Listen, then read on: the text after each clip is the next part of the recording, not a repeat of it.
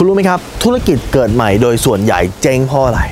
ธุรกิจเนี่ยเหมือนกับร่างกายนะครับ สิ่งที่มันต้องหมุนเวียนไปในร่างกายของเราเนี่ยคือเลือดครับ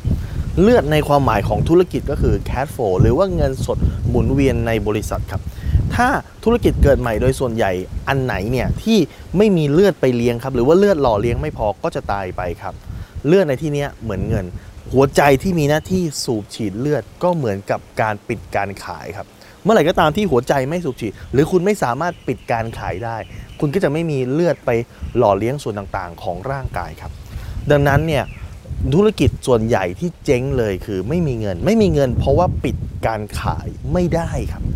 คุณรู้ไหมครับ มีวิศวกรเก่งๆ ที่ทำงานในบริษัทใหญ่ ๆ แต่ออกมา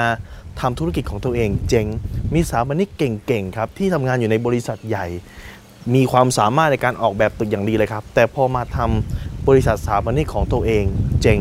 มีหลายคนเนี่ยตอนที่เป็นลูกน้องทำดีครับเป็นระดับเมนเจอร์ แต่ว่าพอมาทำธุรกิจของตัวเองเจ๊งครับ เพราะอะไรครับเขาเก่งเรื่องเทคนิคนะเขาเก่งเรื่องงาน แต่เขาปิดการขายไม่เป็นครับเขาไม่รู้ว่าจะทำไงให้คนอื่นเห็นคุณค่าของงานเหมือนที่เขาเห็นครับ สุดท้ายแล้วมันก็จะเข้าไปอีหลอกคือ ไปลดราคา ไปตัดราคา โดยคิดว่าการตัดราคานั้นน่ะจะทำให้เขาได้งาน การตัดราคาการลดราคาเพื่อให้ปิดการขายได้ เป็นทางออกที่โง่ที่สุดครับ เพราะอะไรเพราะมันคือการตัดกำไรของตัวเอง คือตัดงบการตลาดของตัวเอง คือทำให้บริษัทตัวเองไม่สามารถขยายได้มันอาจจะดูดีในช่วงต้นนะฮะที่ทำให้มีเงินเข้ามาแล้วก็รู้สึกสบายใจมียอดขาย แต่ในระยะยาวแล้วเนี่ยมันไม่ใช่วิธีการที่เกิดประโยชน์ครับดังนั้นทักษะนอกจากทักษะเรื่องงานที่คุณจำเป็นต้องรู้แล้วเนี่ยทักษะอีกทักษะหนึ่งที่คุณจำเป็นต้องรู้เลยถ้าคุณอยากจะเปิดธุรกิจเลยคือ ทักษะการปิดการขายครับ ถ้าปิดการขายไม่เป็นอย่าเพิ่งทำธุรกิจครับ